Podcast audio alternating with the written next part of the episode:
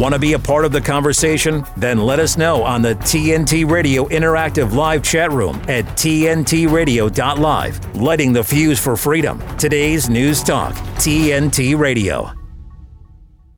The Freeman Report and James Freeman on today's News Talk Radio, TNT. Hello, and welcome to the Freeman Report, which puts the world's leading scientists doctors, politicians, and expert commentators right at the heart of today's news talk and our fight for freedom, liberty, and justice.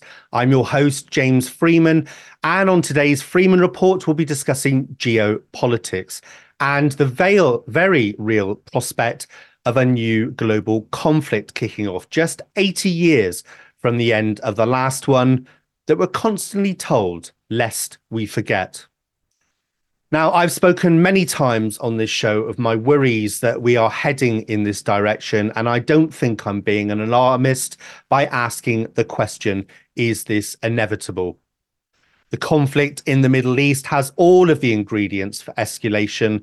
The West has significant military assets in place, and the region is looking very much like a tinderbox at the moment. And one of the dynamics that is rarely talked about in the mainstream press is the intertwined um, relationship that Russia has in the region. Russia, of course, already being in its own conflict with the West in Ukraine. Then there is China, which at some point will very likely make some kind of military move against Taiwan. That the US is saying cannot happen. And of course, let's not forget Rocket Man, who has continued to defy the international community in his quest to possess weapons that directly threaten the West. North Korea successfully tested a hypersonic glide vehicle that uses solid fueled engines in the last week, according to the state run Korean Central News Agency, KCNA. And this is the fourth test of weapons using hypersonic technology that can fly at many times the speed of sound and that are highly maneuverable in flight, making them almost impossible to shoot down. Now, North Korea first tested hypersonic missile technology back in September 2021, followed by two further tests in January 2022. However, According to the South Korean military, Sunday's test demonstrates a leap in North Korean technology. And it seems North Korea is not the only declared enemy of the West that is now in possession of the technology. That, in theory, will pose a real challenge to the missile defenses of the US and its allies in bases across the Middle East, across the world, and of course, the homelands of Western countries as well. According to Drew Thompson, a former US Defense Department official, a hypersonic missile that can defeat advanced missile defense systems is a game changer if nuclear warhead technology is mated to it. Iran is also in possession of hypersonic technology with its Fattah 2 missile that can fly 15 times the speed of sound and evade anti aircraft fire. The United Nations restrictions limiting Iran's development of nuclear capable ballistic missiles expired in October. Although it is widely believed that Tehran has been ignoring the restrictions, regardless, anyway, for many years now. The point I'm trying to make is that the military equations of the past between the West and its enemies have changed. And this matters, not just in any potential new war that might materialize. No, it matters because it creates the very context and tensions that act as a catalyst for a new war. Two days ago, the UK announced that it will send 20,000 service personnel to one of NATO's largest military exercises since the Cold War. UK Defence Secretary Grant Shapps, who says the world is at an inflection point at the moment, announced the deployment of Army, Navy, and RAF to the 31 nation drill across Europe in a speech this week in London. So, what should we make of this? Well, the United States remains the world's largest military spender um, at $877 billion in 2022, which represented 39% of total global military spending that year.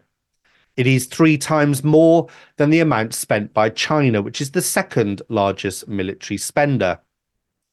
The combined military expenditure of countries in Asia and Oceania was 575 billion in 2022, which represented a 45% increase in spending over a decade.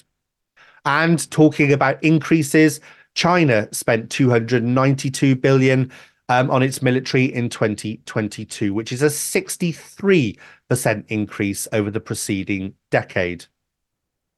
So, while America is still the world's only superpower, the world is moving rapidly to a multipolar world order, both in economic terms and in military terms.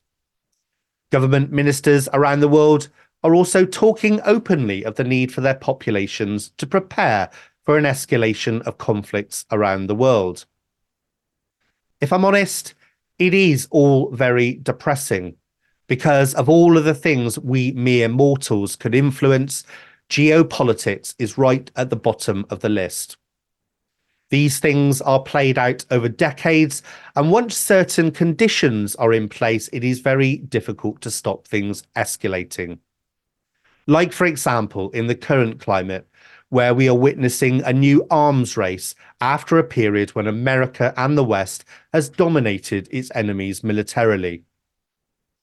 So, is a new world war a foregone conclusion? Well, not necessarily. But as we move away from America being the only superpower, in my opinion, we must see a change in how the West operates and interacts with the rest of the world. There are around 140 elections planned for the world this year. And of course, one of them is the US presidential elections. And maybe that election will deliver the change we need to see a stop to this march to war. Donald Trump has made it no secret that he does not want to continue American hegemony around the globe. And despite his first term being dominated by controversy domestically, on the world stage, he got many things right. So, to discuss all of this, I'll be joined in a moment by two men that need no introductions Dr. Gilbert Doctorow and TNT's very own Basil Valentine are both experts in geopolitics. So, stay tuned for today's Freeman Report right here in a moment after today's news story with Gemma Cooper in a moment. As always, if you want to get in touch, then feel free to email me at jamesfreeman at tntradio.live. And as always, get yourself over to tntradio.live and click on the chat icon if you want to engage in the conversation. My name is James Freeman, and this is the Freeman Report for today's News Talk TNT. It's the stuff. It's that division people are talking about. and that cluelessness that they want to push. Today's News Talk Radio, TNT. Hello, Gemma. It's all a bit depressing today, but you know, this is what is going on in the world and what we need to talk about um, because people need to be aware of what's going on. But I do find it, it is um, quite depressing.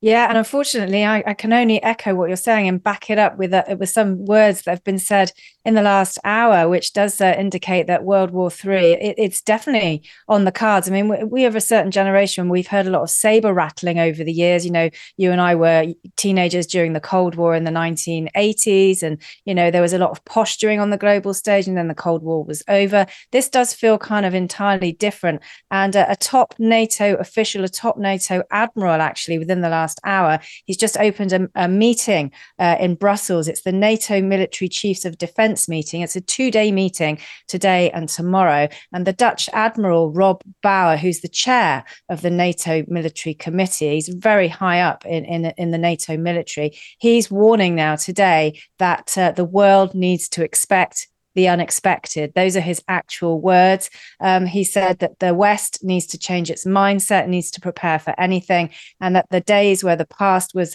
plentiful, foreseeable, controllable, and run on efficiency. That's all changed, and everybody who's who's on the the global stage needs to prepare for war effectively. He said that within the last hour.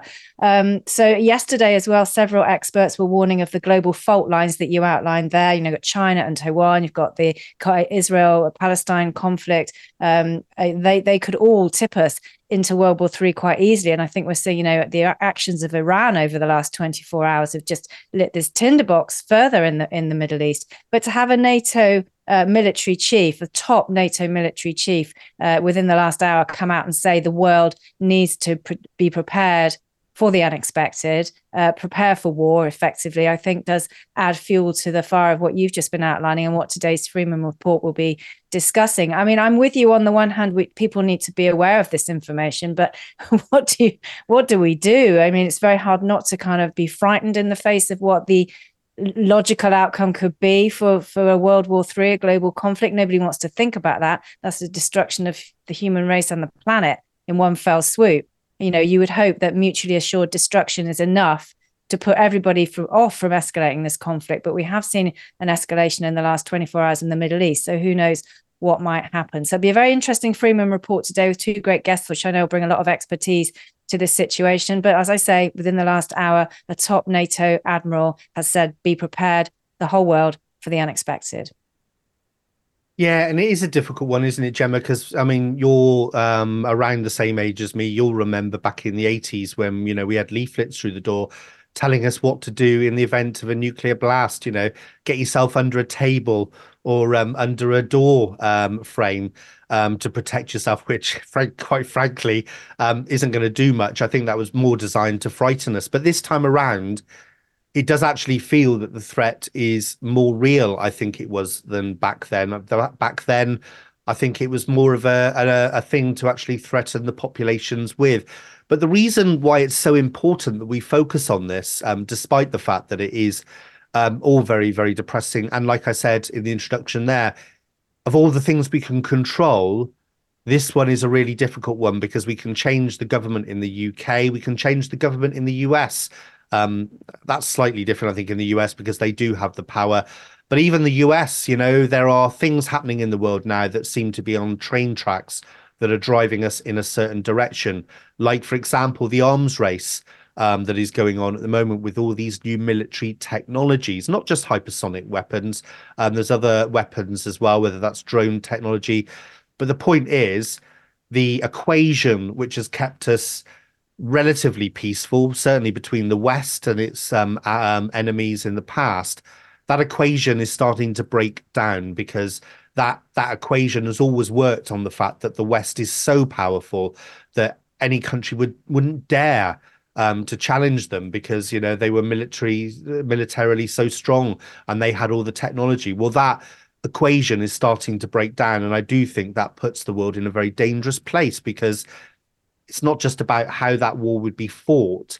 Just the mere existence of that breakdown of that in- equation actually creates the context for war because it creates tensions because America is not happy that other countries have got weapons which potentially threaten it. And that creates an action in itself from the US, which takes us closer to war. So, yeah, it, it is a very um, worrying time, I think. But the reason I think it's important for us to talk about it is because I think people need to wake up around the world. And, you know, the, I'm sure the people of Iran, I'm sure the people of other countries in North Korea, they don't want war. They're just like us. Um, they don't want to, you know, to go to war um, with the West, just like many people in the West don't want to go to war with them. It seems to be this system, our leaders, and you know they've locked horns and they seem to be putting us on a path towards that when actually the, i think the majority of people in the world do not want to see that so we do need to wake people up to the fact that this is going on um, to what ends i don't know whether that's protests all around the world um, but we do need to do that. I think it's an important role that um, we're playing here at TNT Radio. But it takes it takes me back to the 80s once again, what you just said. You remember that classic song by Sting? He's probably part of the global elite, but we'll leave that to one side. You know, but um, I believe the Russians love their children too. That's when we are at the height of the Cold War, wasn't it? And uh, I do take your point of what you were saying there about fear uh, just before we go to the break, because I remember at school, you know, having nightmares about nuclear war regularly. And so were my friends, you know, we were all at 13, 14, and everything was dominated by the nuclear threat. It's funny that this, we're not hearing so much about about nuclear. We're just hearing about World War Three a lot, but everybody tacitly kind of knows where that will head.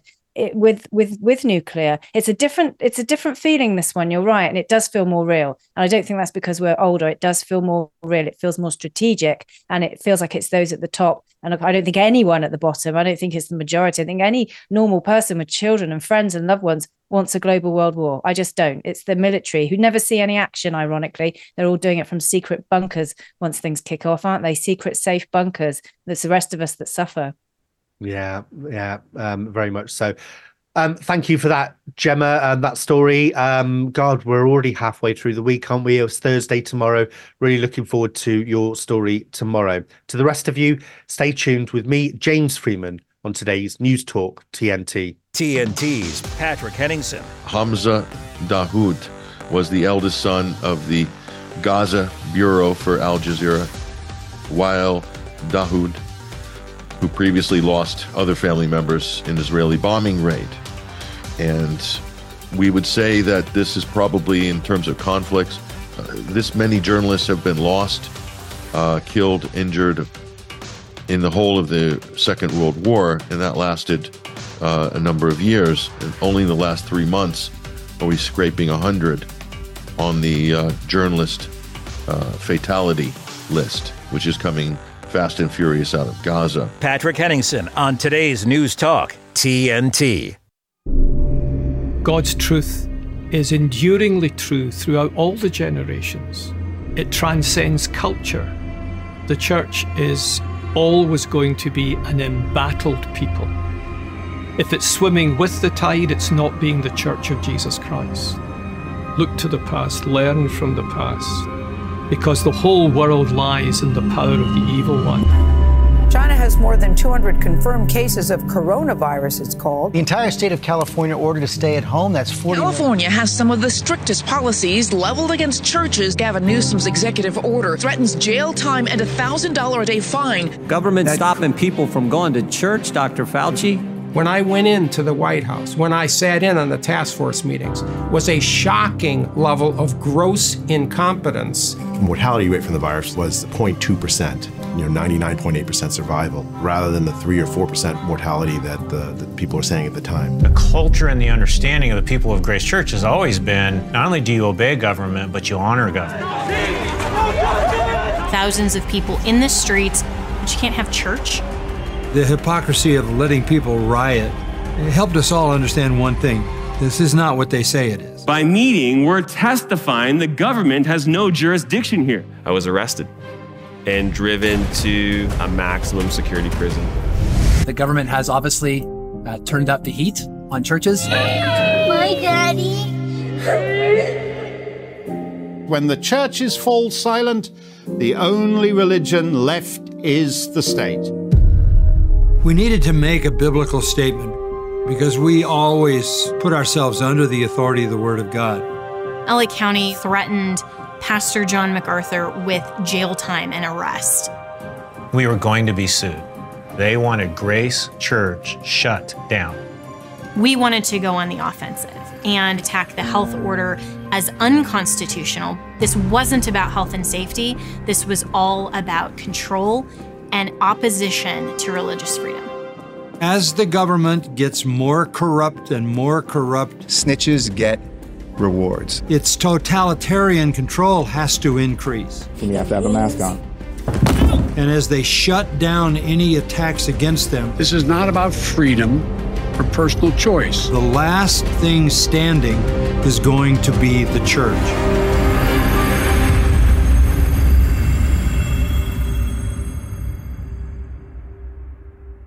Today's News Talk Radio. Now we're talking. TNT. Right. Well, my next guest has been on the Freeman Report several times before.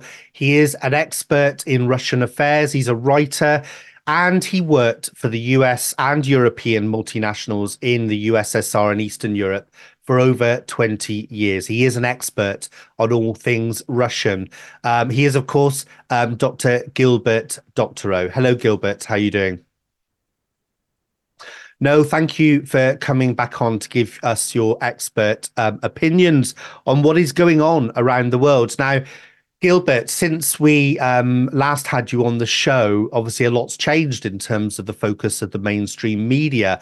Um, everything is about the Middle East now.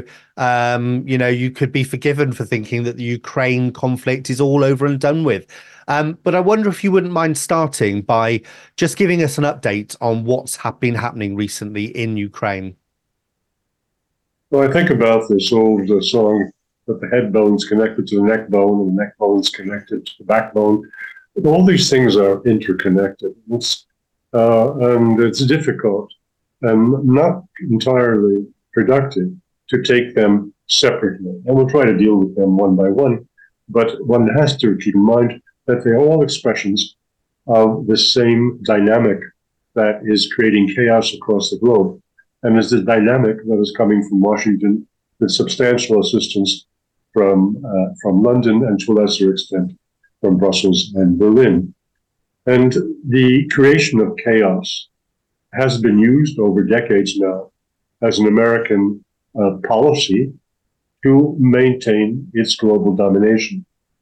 The problem is that with the progression of time over the past few decades, the implementers of this policy have become progressively less competent and less intelligent, not in the IQ sense. The people around Mr. Biden are quite intelligent as measured at IQ and by the degrees that they hold and have, have diplomas on their walls. This is all true. But they are um, blinded by hubris and by an underappreciation of the capabilities of the rest of the world, starting with Russia.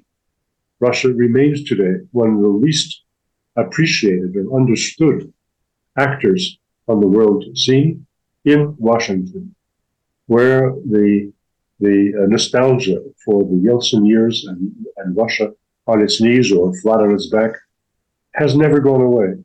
And this has guided American policies towards Ukraine and the war, and also uh, policies in the Middle East in a way that are bringing us very close to tragic consequences uh, of a global nature.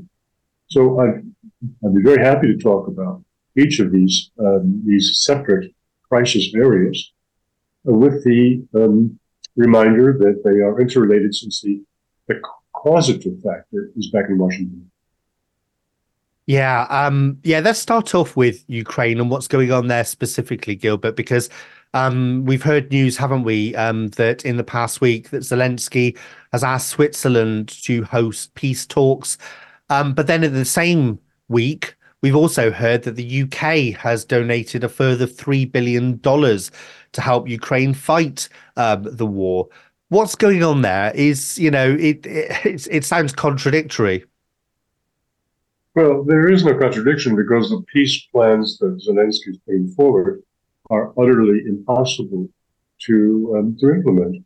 They are presented presenting terms as if Ukraine were the victor and not a loser in this in this war. That has been the case from the very beginning. Um, Zelensky drew back from the idea of peace talks in general until he was given um, a very strong nudge by the United States recently to uh, to do something to um, appeal to uh, the the demands of the opponents of further aid to um, to Ukraine within Congress and to appear to be um, reasonable, which he has not been released over over the last months. So he has now raised the issue of a new peace offensive. But if you look at the details, uh, he knows, and all the other people who have assisted, who have been present at his presentations, understand full well that there is nothing in this uh, plan that could um, interest the Russians, uh, who are persuaded by the facts on the ground that they are winning the war. So Gilbert, let's let's break this down a bit. So are you saying there that um, essentially this is an empty, um, not promise, but an empty kind of road that Zelensky's going down, maybe a distraction? Um, you know, if he's and, and also I think the second point, so we if you could address that for me. And then the second point, um, you know, we've heard a lot of all the casualties that Ukraine has suffered, um, the fact that basically it's on its knees. Um, I wonder if you could talk about that a little bit as well. You know, has Ukraine essentially lost this war now? It has lost the war, but we have to remember that this is a big ship going down. I once worked for a corporation called ITT.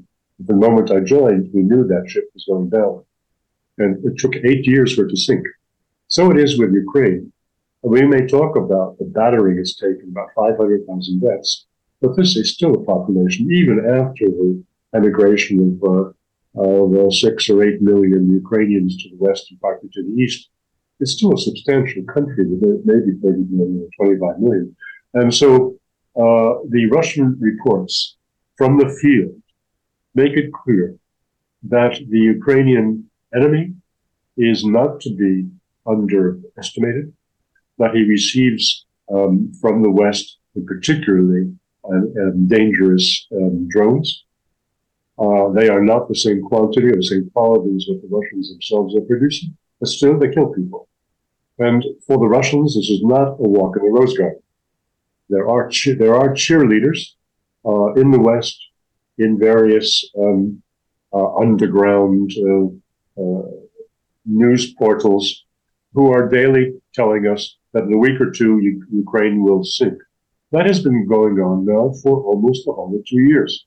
And those who are making these predictions of catastrophe, imminent catastrophe, catastrophe for Ukraine, are making fools of themselves because they are not following the scope and the scale of the conflict. This is an epic conflict. The Russians have made it clear that their policy is to, um, by attrition, to wear down the Ukrainian fighting capabilities and to do it at least cost to themselves in men and material. That is not the way the United States wages war, and it's not um, the way the press presents what the Russians are doing. Instead, they say, oh, the line of demarcation hasn't moved very much. No, it hasn't. But a few hundred thousand Ukrainians have both graves. That is the essence of the Russian approach. That is not to say the Russians are not losing. Even if you you have an eight to one or ten to one um, fe- uh, benefit in in the your your deaths versus their deaths, um, still that takes se- several tens of thousands of Russians have died or been seriously injured in this conflict in two years, and that is painful. Yeah, and of course, the backdrop to this, isn't it? Like you said, Russia wants a war of attrition because while it's still fighting Ukraine, um, it means that Ukraine definitely cannot join NATO. It makes it very difficult to make further strengths or moves in its relationships with the West. Right, Gilbert, we're going to take a quick break for the news headlines, but don't go anywhere because after this break, I'd like to talk. We did start to talk about this last time you were on the show, but we had a few technical issues, um, and which was a real shame because this is really important, I think, to the Middle East as well, and that is Russia's relationships with different players in the region. Um, so make sure you stay tuned with me, James Freeman, on TNT. Now, I've got, I've got good news and, and bad news. TNT Radio News. Matt Boyland here with a quick look at your TNT headlines. After pulling out of the race for the Republican presidential nomination, Vivek Ramaswamy has appeared on stage with Donald Trump, where he endorsed the ex commander in chief as president. India has raised grave concerns with Iran over increased attacks on cargo ships in the Red Sea, and birth rates have fallen to their lowest level in France since the end of the Second World War. Don't miss a thing. Be sure to download the TNT radio app from either the Apple App Store or Google Play so you can easily listen live to us anywhere, anytime. Available right now to download, keeping you up to speed on TNT Radio. Right, now, Gilbert, as I said, we had a fascinating conversation last time you were on. So remind us of Russia's relationships in the um, in the region of the Middle East, because it's not something the the mainstream press talk about very much. The problem in making analysis of the international situation in the Middle East, as in the case of Ukraine is that the West is changing the terms of confrontation all the time. And the Russians have been more reactive than proactive, but their reactions also are of very serious nature. In the last few days, there's a lot of rumor going on about what Russians are doing with Iran. And I will add to that what Russians are doing with North Korea, because the prime, the uh, foreign minister of North Korea has been in Moscow meeting, meeting with Lavrov and other high officials in, in Moscow for a three-day visit, which is quite unusual, of course, uh, for that hermit kingdom. What we have, what we may be witnessing, although we are not privy to the facts, um, is the realization of a policy plan that was discussed on Russian talk shows a week ago. And that is that Russia should conclude um, mutual defense uh, treaties with Iran, with uh, North Korea, and with China. And if this were done, NATO would understand that the game is up. The United States is clearly plotting how it can possibly attack Iran and get away with it. If there is in the making, and I believe that there is, a, a, a deal with Iran that goes far beyond this question of Iran supplying ballistic missiles and drones to, to Russia. It is most likely about mutual defense. That is, one is attacked, they are all attacked. That is taking the, the Article 5 provision of NATO and putting it in effect on the Russian side. I believe that in the coming weeks, we will learn more about this, but it's entirely possible it's all it. Yes, and of course, the other thing that you um, um, alluded to when you were last on the show, wasn't it? Because I think it was a few days after Putin had visited um, Xi Jinping in China, and I think there was an announcement from Russia that actually it had it was putting planes um, in the skies above the Middle East, bombers, um, which would be permanently there. Do you have an update on what's going on there? Are those bombers still in the air? Presumably so. There's been no remark whatsoever that this has been discontinued. Uh, as I said, the as the West has gone for a for a bab approach to the conflicts uh, in the Middle East, in in uh, uh Ukraine, that it has provoked and fueled, uh, the the the game has changed on both sides, and the Russians are upping the ante. We heard uh, two days ago Dmitry Medvedev, who was the stand-in for, for Putin as president during the period between the initial terms and what followed um, when the uh, Russian constitution was amended. That um, Dmitry Medvedev, who was very lamb-like when he was president, has of course become quite aggressive and fiercely nationalistic. And he has said two days ago that Russia uh, would is prepared to use nuclear weapons, tactical nuclear weapons, uh, in case there is any attack uh, by by missiles on the sources of Russia's uh, missile missile bases.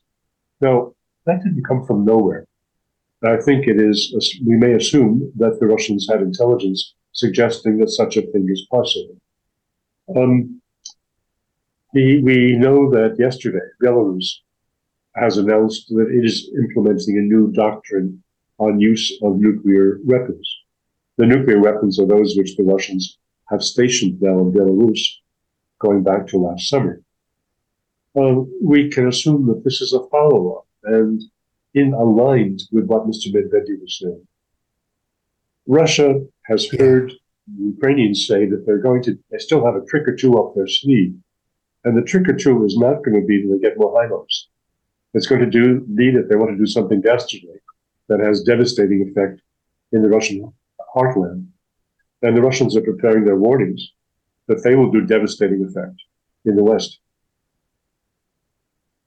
The other question, of course, is um, you know, if you listen to the mainstream media, it's all about Putin, how secure he is in the country. Um, what are your thoughts on that, finally, Gilbert? Does he still have the support of the population in Russia? And is there um, a threat? Because last time I think you were on, there was talk and rumors in Western media about potential, um, you know, somebody overthrowing Putin from within. Um, what's his position in the country at the moment? Though his position is entirely solid. Um, I'd say that we see a little bit too much of Mr. Putin on Russian television. He dominates the television in a way that didn't go on before, in a craven way, I'd say. I'm not very happy about that if I were a Russian television viewer. But is he popular? Well, the solidarity of the Russian people behind him as commander in chief is unquestioned. I think when we were speaking last, it was in the wake of the Prigozhin uh, attempted coup Yes, it was. Yeah. There was a lot of discussion. There were a lot of analysts in the West who were uh, who were beaming because they thought that their proje- their projections, their forecasts of uh, Mr. Putin standing on legs of clay was being borne out. But that was all untrue. It was, uh, it was unreasonable. It, it, it, and it has been shown in the time since, in the eight or nine months since, that everything that uh, that made Mr. Prigozhin so um, important, so it seemed, uh, to the uh, success of Russia's military effort against Ukraine, was vastly exaggerated and failed to take into account the enormous managerial competence of the Russian Ministry of Defense. That is um, been, that has been proven by the way that after the dissolution of Mr. Uh, Prigozhin's forces, the Russians have proceeded to put in place uh, the the enormously successful defense lines, which frustrated the, the Ukrainian counteroffensive, and as they are advancing incrementally now, day by day. So the Russian army is very competent. The Russian military industry is far exceeding production capacity of the whole West combined. And there is no reason for the Russian public to have any doubts about the efficacy um, of Mr. Putin's um, uh, administration of the war. Gilbert Doctorow, thank you so much for your expert opinion. As always, um, really shining a light on what's actually going on in Russia. Ladies and gentlemen, um, Dr. Gilbert Doctorow, thank you, Gilbert. Hopefully, we'll get you back on um, soon. Right, okay, we're going to take a quick break now. And when we come back, we will have TNT's very own Basil Valentine, who's going to talk about the Middle East and geopolitics a bit more. Um, we're going to be asking the question Is World War III inevitable now? So don't go anywhere. Stay tuned with me, James Freeman, on today's News Talk. TNT. De-weaponizing weather with reality and perspective. Let's do some weather watchdog part of the climate and weather watchdog here. Europe. If you're listening from Europe, you've been freezing. Well, you got to reverse it next week. You got a January thaw coming. It's going to last into early February, and then uh, winter rally from mid-February into March there. So there, and then we'll end it and we'll get springtime coming. Yes, spring is going to come. Now, for the United States, it's been absolutely brutal in the central part of the United States. This is the biggest turnaround that we've had in the United States from December to January since 1965 66. The core of that cold air is coming east over the next week to 10 days. Then, big January thaw shows up. You know, there's a reason why they call those things a January thaw, and they notice that because the atmosphere does a lot of snapping back and forth. See, the old timers, and it wasn't climate change back then because they knew nothing about too much CO2 in the air, actually notice these things. And of course, when they happen, the climate extremists say, oh, see, it's climate change. And yet somehow people in the 1800s picked up on it. Australia, you've had very little effect from the El Nino this year. And there is a reason for that. The Southern Oscillation Index, and actually the tip off was the lack of typhoons this year, that something was funky with this El Nino. In other words, we have different ways of measuring the El Nino. One is called the Oceanic Nino Index, which says we're in a strong El Nino, but the Southern Oscillation Index says we're not, which means the atmosphere in the Western Pacific, the Western and Central Pacific, has not been acting normally. Well, guess what? It will turn around for February, so we'll get a month there of true El Nino weather, I think, and then it'll go the other way. This is TNT climate and weather watchdog meteorologist Joe Bastardi asking you to enjoy the weather. It's the only weather you've got. The thing that drives me every day as a dad is him. Every day he's hungry for something. And there's this huge responsibility in making sure that he's a good person. I think the advice I would give is you don't need to know all the answers. It's okay to make mistakes. As long as it's coming from love, then it kind of starts to work itself out. The conversation continues with James Freeman on today's News Talk, TNT Radio. Well, the conversation definitely continues, and I am James Freeman, and I'm delighted to welcome my next guest, who is also um, from TNT, um, the amazing um, Basil Valentine. Hello, Basil. How are you doing? Very well, thank you, James. Great to be with you for my debut on the James Freeman Report. It is your debut, isn't it? I've listened to you loads on um, Patrick Henningsen's show and also Rick Munn's, and I've been quite jealous, to be honest with you, because I, I do think you know your analysis and your insight, um, and particularly on ge- geopolitics, um, is second to none. So I'm absolutely delighted to have you on the show. Right now, Basil, we've just had we've just heard from Gilbert Doctorow, um, who's an expert on Russian affairs. He's you know led multinational companies there for over 25 years. He is very much got lots of insight there. And one of the things that I've taken away from what we've just heard is the fact that there is now rumors that and they're not just rumors, you know, they are based upon meetings that have been taking place, but there are rumors now that Russia, China, North Korea and Iran could be about to announce some kind of military pact in the world. Um, what do you make of that, firstly, in the context of what is going on at the moment? Well, the Russians and the Chinese have got a lot closer together in recent years. There's no doubt about that. Uh, the Iranians and the Russians have got closer together. Uh, North Korean delegates are in Moscow as we speak. Uh, so North Korea and Russia have, are getting closer together. So all four countries are strengthening their ties, and those ties are military and diplomatic as well as simply commercial. I mean, really, it's sort of an extension in a way of BRICS versus NATO that we are seeing sort of two power blocks emerge, one consisting of the United States, its European allies in NATO, and assorted other countries, some of whom, like Argentina and Brazil, swap sides every now and then. Um, and pitted against them, of course, is Russia, China, Iran, much of Africa, uh, much of the rest of the Far East, so on and so forth. So, you know, if there's going to be a third world war, and of course, we all sincerely hope that there isn't. The, uh, the you know the the power blocks are taking shape. Yeah. Now, um, Basil, obviously, we've got lots going on in the Middle East. Um, I guess let's start there. Um, if you can give me an update on some of the things which have been happening over the past um, few days and the past week.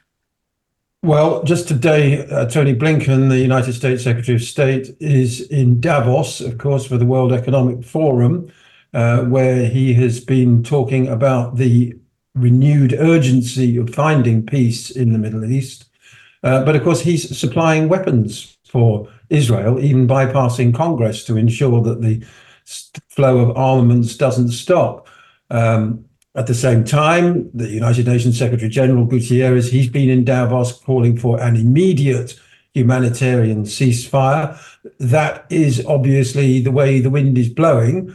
Uh, even Piers Morgan on his program on Monday uh, said that he thought the scale of the devastation in Gaza was now, you know, wholly disproportionate to whatever happened or didn't happen on October the 7th. You know, 70% of the buildings in Gaza have been destroyed. That's an absolutely extraordinary number.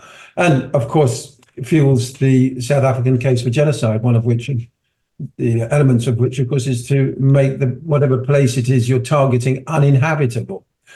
Now, further to that, um, Blinken was asked today whether he regarded Israeli lives as being more valuable than Palestinian lives, uh, which is a key question, really, given that when they made their statement at the beginning of the week on the 100 days since October the 7th, the official statements from both the White House and the State Department mentioned the hostages being held by Hamas, but made no mention of the 25,000 civilians killed in Gaza, uh, which includes the figure of 136 children killed every day, which is an extraordinary number. And, you know, if we just think for the moment, if that was 136 Israeli children, or British children, or American children, why the response from uh, you know ministers worldwide from corporate press and all the rest of it would be unimaginable but because it's palestinians their lives are worth less whatever tony blinken says it is shocking, isn't it? Because, you know, we've heard the propaganda machine in the West over the years. Um, we had it in Iraq, wasn't it? Wasn't it there a hospital ward where they claimed that babies were being having their incubators turned off? We've had lots of these stories over the years, and yet this, where we've got literally more, I think it's more than 10,000 children have been killed um, in Palestine. And um, that's fine because it's all sanctioned by the West. Absolute hypocrisy there we're seeing. Now, Basil, one of the questions that I've got is, you know, we are seeing a pullback, I think, in terms of the language and the stance of Western countries, given that this devastation we're seeing in Palestine now and, and the fact that they can only ignore it for so long. But um, I had um, Israeli MP. Um, he's uh, he's a sitting member of the Knesset in Israel, Ofer Kasif, on the show last week, and what he talked about actually is quite frightening because, of course, Israel was trying to change its constitution um, not that long ago. Um, there were lots of protests in the streets because essentially it was saying that it was taking away some of the safeguards of its democracy.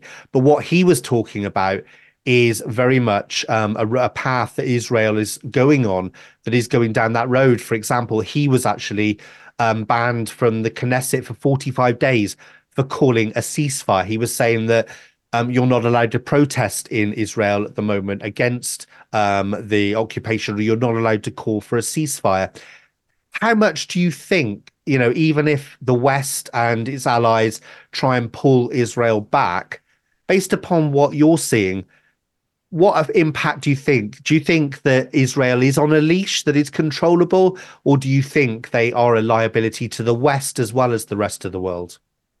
I, do think they're a liability to, to, to, the West and the whole world.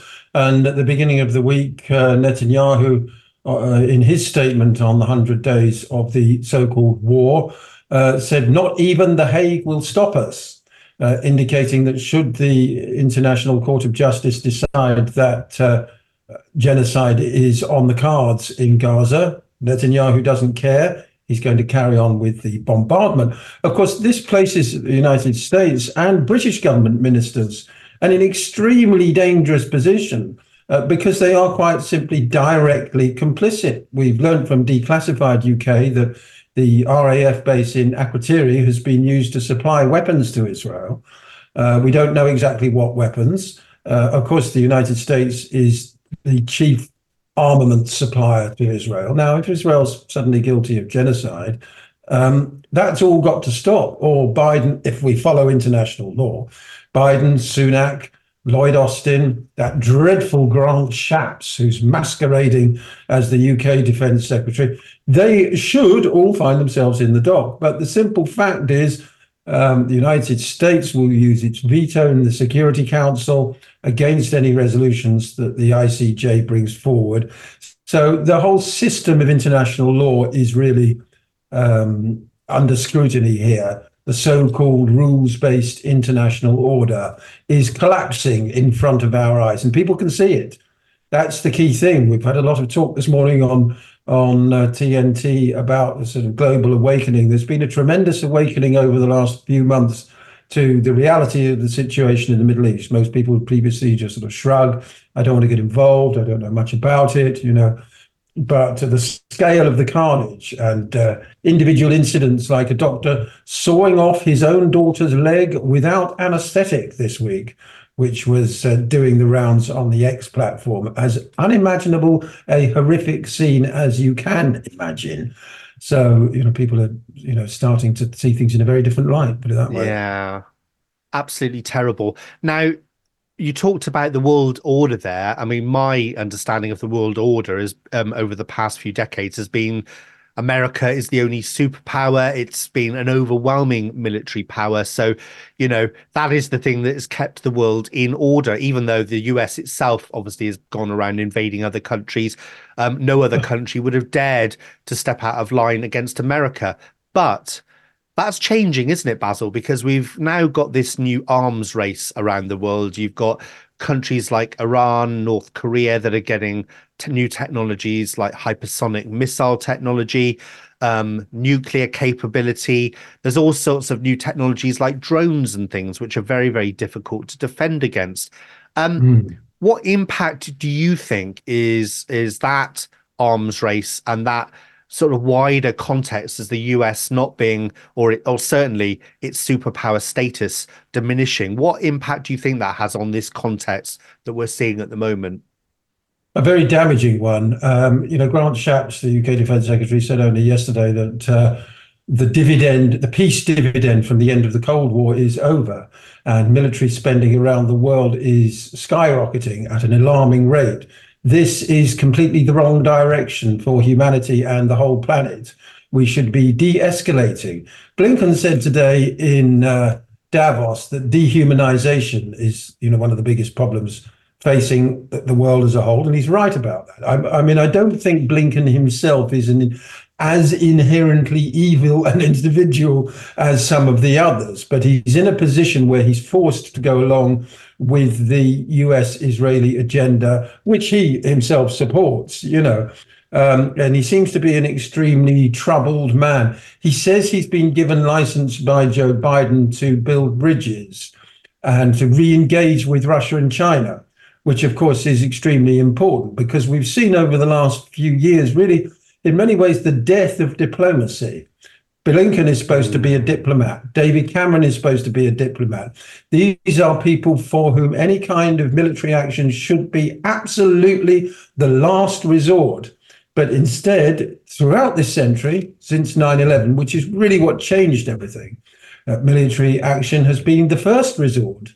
Um, you know, who would have thought in the mid 1990s, uh, you know, after the collapse of the Soviet Union, everything was looking rosy that you know the first quarter of the 21st century would be as bloody and disastrous as it has been.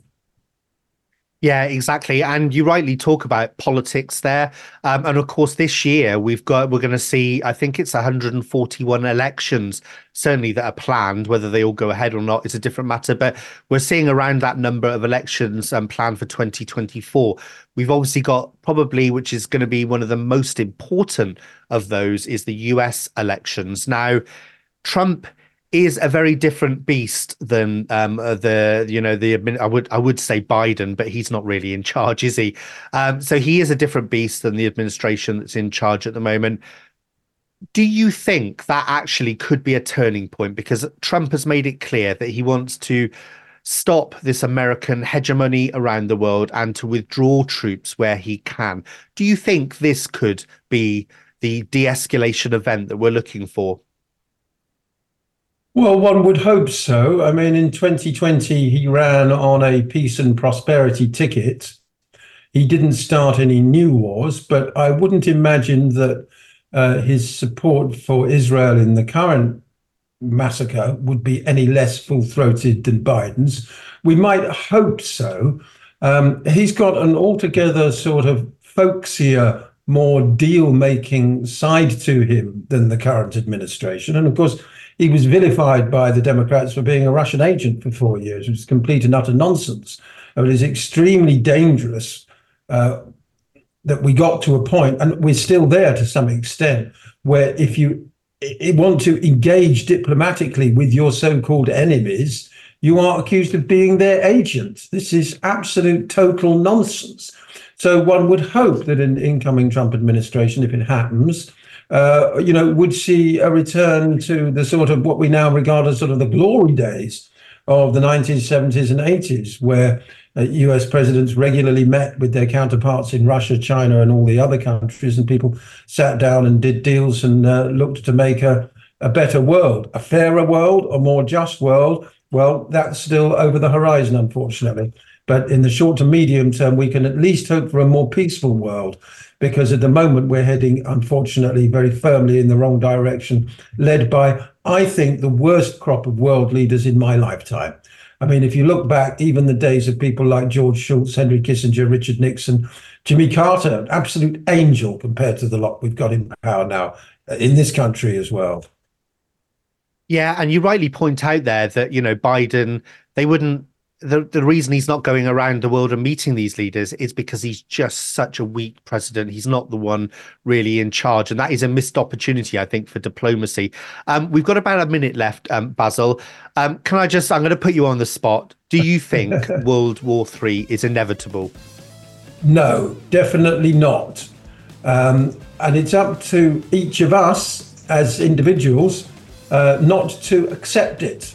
Uh, it's up to each of us not to allow ourselves to be drawn unconsciously into putting our energy into allowing or making that happen. You know, a lot of people talk about, oh, they're going to do this, they're going to do that. No, it's up to us to decide the world we want and take back our own power. There you go, ladies and gentlemen. Basil Valentine says it's not inevitable, and I agree with you, Basil. Thank you so much for coming on today's Freeman Report, and to the rest of you, My don't pleasure. go anywhere. Stick with us right here on TNT.